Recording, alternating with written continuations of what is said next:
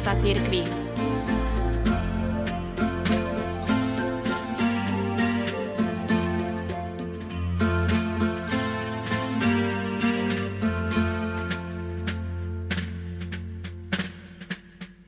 Dnes vám, vážení poslucháči, ponúkam svedectvo s dušičkovou príchuťou.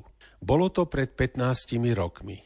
Po stojačky som pozoroval študentov, ako sa hrnú do triedy na moju prvú prednášku z teológie viery. Vtedy som poprvý raz videl Tomáša. Spozornil som. Mal dlhé svetlé vlasy, ktoré mu z ramien padali skoro po pás. Ešte nikdy som nevidel chlapca s takými dlhými vlasmi. Asi to vtedy bolo v móde. Viem, že nezáleží na tom, čo máte na hlave, ale na tom, čo máte v nej. Ale v tej chvíli ma to prekvapilo a aj pohoršilo. Okamžite som Tomáša zaradil pod písmeno Č ako čudák. Píše vo svojej knihe Bezvýhradná láska jej autor jezuita John Powell a pokračuje. Z Tomáša sa na prednáškach teológie viery stal akýsi miestny ateista. Stále niečo namietal proti existencii Boha Otca, ktorý nás bezvýhradne miluje.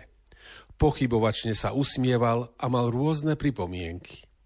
Žili sme spolu v relatívnom miery celý jeden semester, aj keď musím priznať, že mi niekedy poriadne liezol na nervy. Keď po skončení prednášok prišiel na skúšku, opýtal sa ma trochu cynickým tónom. Myslíte, že niekedy nájdem Boha? Rozhodol som sa podrobiť ho malej šokovej terapii a odpovedal som, Určite nie. Aha, ale ja som si myslel, že celý čas sa nás snažíte presvedčiť, že hej, povedal Tomáš. Nechal som ho prejsť až ku dverám a potom som za ním zakričal. Tomáš, nemyslím si, že ho nájdete, ale som si absolútne istý, že Boh nájde vás.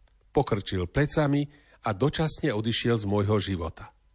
Bol som sklamaný, že možno nezačul moju trefnú poznámku, on vás nájde. Aspoň mne sa zdala byť celkom trefná. Neskôr som sa dozvedel, že Tomáš úspešne skončil univerzitu a bol som tomu rád. Potom prišla smutná správa, že Tomáš má nevyliečiteľnú formu rakoviny. Skôr ako som ho stihol vyhľadať, prišiel za mnou sám. Telo mal znivočené a dlhé vlasy mu vypadali účinkom chemoterapie. Po prvý raz som však v jeho očiach videl iskru, a v jeho hlase cítil odhodlanie. Často na vás myslím, Tomáš. Počul som, že ste chorí, vypadlo zo mňa. No áno, mám obojstrannú rakovinu plúc, je to otázka niekoľkých týždňov. Môžete o tom hovoriť? Samozrejme, čo by ste chceli vedieť? Aké to je, keď máte len 24 rokov a umierate? E, mohlo by to byť aj horšie. Ako to myslíte? Horšie by bolo, Keby som mal napríklad 50 a nemal by som žiadne hodnoty ani ideály a myslel by som si, že ženy a alkohol sú najvyššie životné méty. Začal som hľadať vo svojom mentálnom registri pod písmenom Č, kde som Tomáša zaradil ako čudáka. Na môj veru, každého, koho sa snažím zaškatulkovať, mi Boh raz pošle znova do cesty, aby ma vychovával. Ale ja som za vami prišiel kvôli tej poslednej vete, ktorú ste mi vtedy povedali, pokračoval Tomáš. On si ju zapamätal. Pýtal som sa vás, či si myslíte, že nájdem Boha a vy ste povedali, že nie, čo ma dosť prekvapilo. Potom ste dodali, ale on vás nájde. Veľa som o tom premýšľal, aj napriek tomu, že som v tom čase Boha skutočne nehľadal. On veľa premýšľal o mojej trefnej poznámke ale keď mi lekári vyoperovali nádor a povedali, že je zhubný, začal som sa Bohom vážne zaoberať. A keď sa zhubné nádory rozšírili do životne dôležitých orgánov, začal som pesťami búšiť na bronzovú bránu do nebies. Ale Boh sa neobjavil a vlastne sa vôbec nič nestalo. Už sa vám niekedy stalo, že ste do niečoho investovali veľa úsilia a výsledok sa nedostavil? ste z toho psychicky vyčerpaní a máte toho pokrk. A potom to vzdáte. A tak som sa raz ráno zobudil a namiesto toho, aby som vyslal ďalšie márne výzvy cez vysokánsky múr k nejakému bohu, ktorý tam môže, ale nemusí byť, som to jednoducho vzdal. Rozhodol som sa, že ma Boh nezaujíma, ani posmrtný život a nič podobné ma nezaujímalo. Rozhodol som sa, že čas, ktorý mi zostáva, strávim niečím užitočnejším. Premýšľal som o vás a o vašich prednáškach a spomenul som si na niečo, čo ste hovorili. Najsmutnejšie je prežiť život bez lásky. Ale rovnako smutné by bolo prežiť život a opustiť tento svet bez toho, aby sme ľuďom, ktorých milujeme, nepovedali, že ich milujeme. A tak som začal tam, kde to bolo najťažšie, u svojho otca. Keď som za ním prišiel, práve čítal noviny. Otec. Áno, opýtal sa, ale noviny nezložil. Otec, chcel by som sa s tebou porozprávať. Tak hovor. Vieš, je to veľmi dôležité. Noviny začali pomaly klesať. O čo ide? Ocko, mám ťa rád.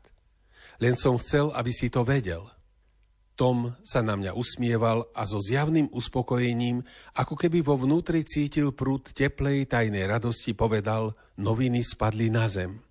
Môj otec potom urobil dve veci, ktoré som ho nikdy nevidel robiť. Rozplakal sa a objal ma. A potom sme sa dlho do noci rozprávali, hoci na druhý deň musel ísť do práce. Cítil som sa dobre a bol som rád, že som otcovi tak blízko, že vidím jeho slzy, cítim jeho objatie a počujem, ako mi hovorí, že ma tiež má rád. S mamou a malým bratom to bolo ľahšie. Tiež so mnou plakali, objímali sme sa a hovorili sme si same pekné veci. Podelili sme sa o svoje tajomstvá, ktoré sme už roky ukrývali. Bolo mi ľúto len jedno, že som čakal tak dlho – až teraz, v tieni smrti, som sa začal otvárať ľuďom, ku ktorým som mal v skutočnosti tak blízko. A jedného dňa tu zrazu bol Boh. Neprišiel ku mne, keď som ho o to prosil.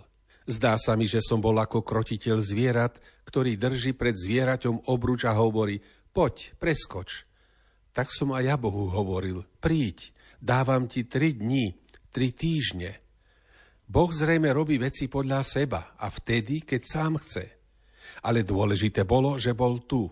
Našiel ma. Mali ste pravdu.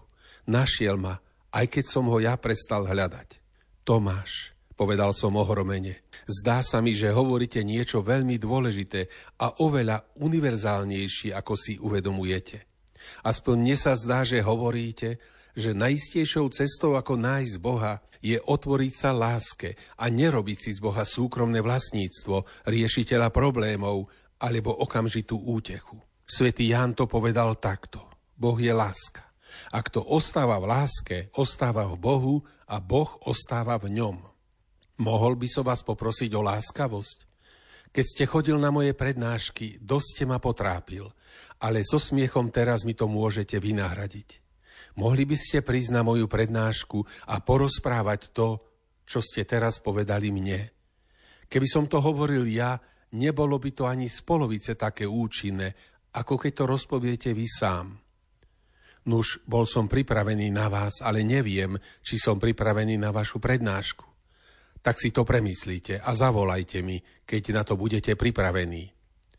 O niekoľko dní mi Tomáš zavolal a povedal, že je pripravený a že to chce urobiť pre Boha a pre mňa. A tak sme naplánovali termín. Tomášovi do toho však prišlo iné oveľa dôležitejšie stretnutie, ako bolo to so mnou a mojou triedou. Jeho život sa samozrejme smrťou neskončil, len sa zmenil. Tomáš urobil veľký krok od viery k videniu. Vošiel do života oveľa krajšieho, aký kedy videlo ľudské oko, počulo ľudské ucho a vymyslela ľudská myseľ. Skôr ako zomrel, sme spolu ešte hovorili. Nepodarí sa mi prísť na vašu prednášku, povedal. Ja viem, Tomáš. Poviete im to na miesto mňa? Poviete to celému svetu? Áno, porozprávam im o tom. Najlepšie, ako budem vedieť. A tak vám všetkým, ktorí ste boli takí láskaví a počúvali toto jednoduché svedectvo o láske, ďakujem za vypočutie. A tebe, Tomáš, tam niekde na slnkom ožiarených zelených nebeských výšinách odkazujem, Povedal som im to, najlepšie ako som vedel. To bol úryvok z knihy Bezvýhradná láska, ktorá vyšla vo vydavateľstve Dobrá kniha v Trnave.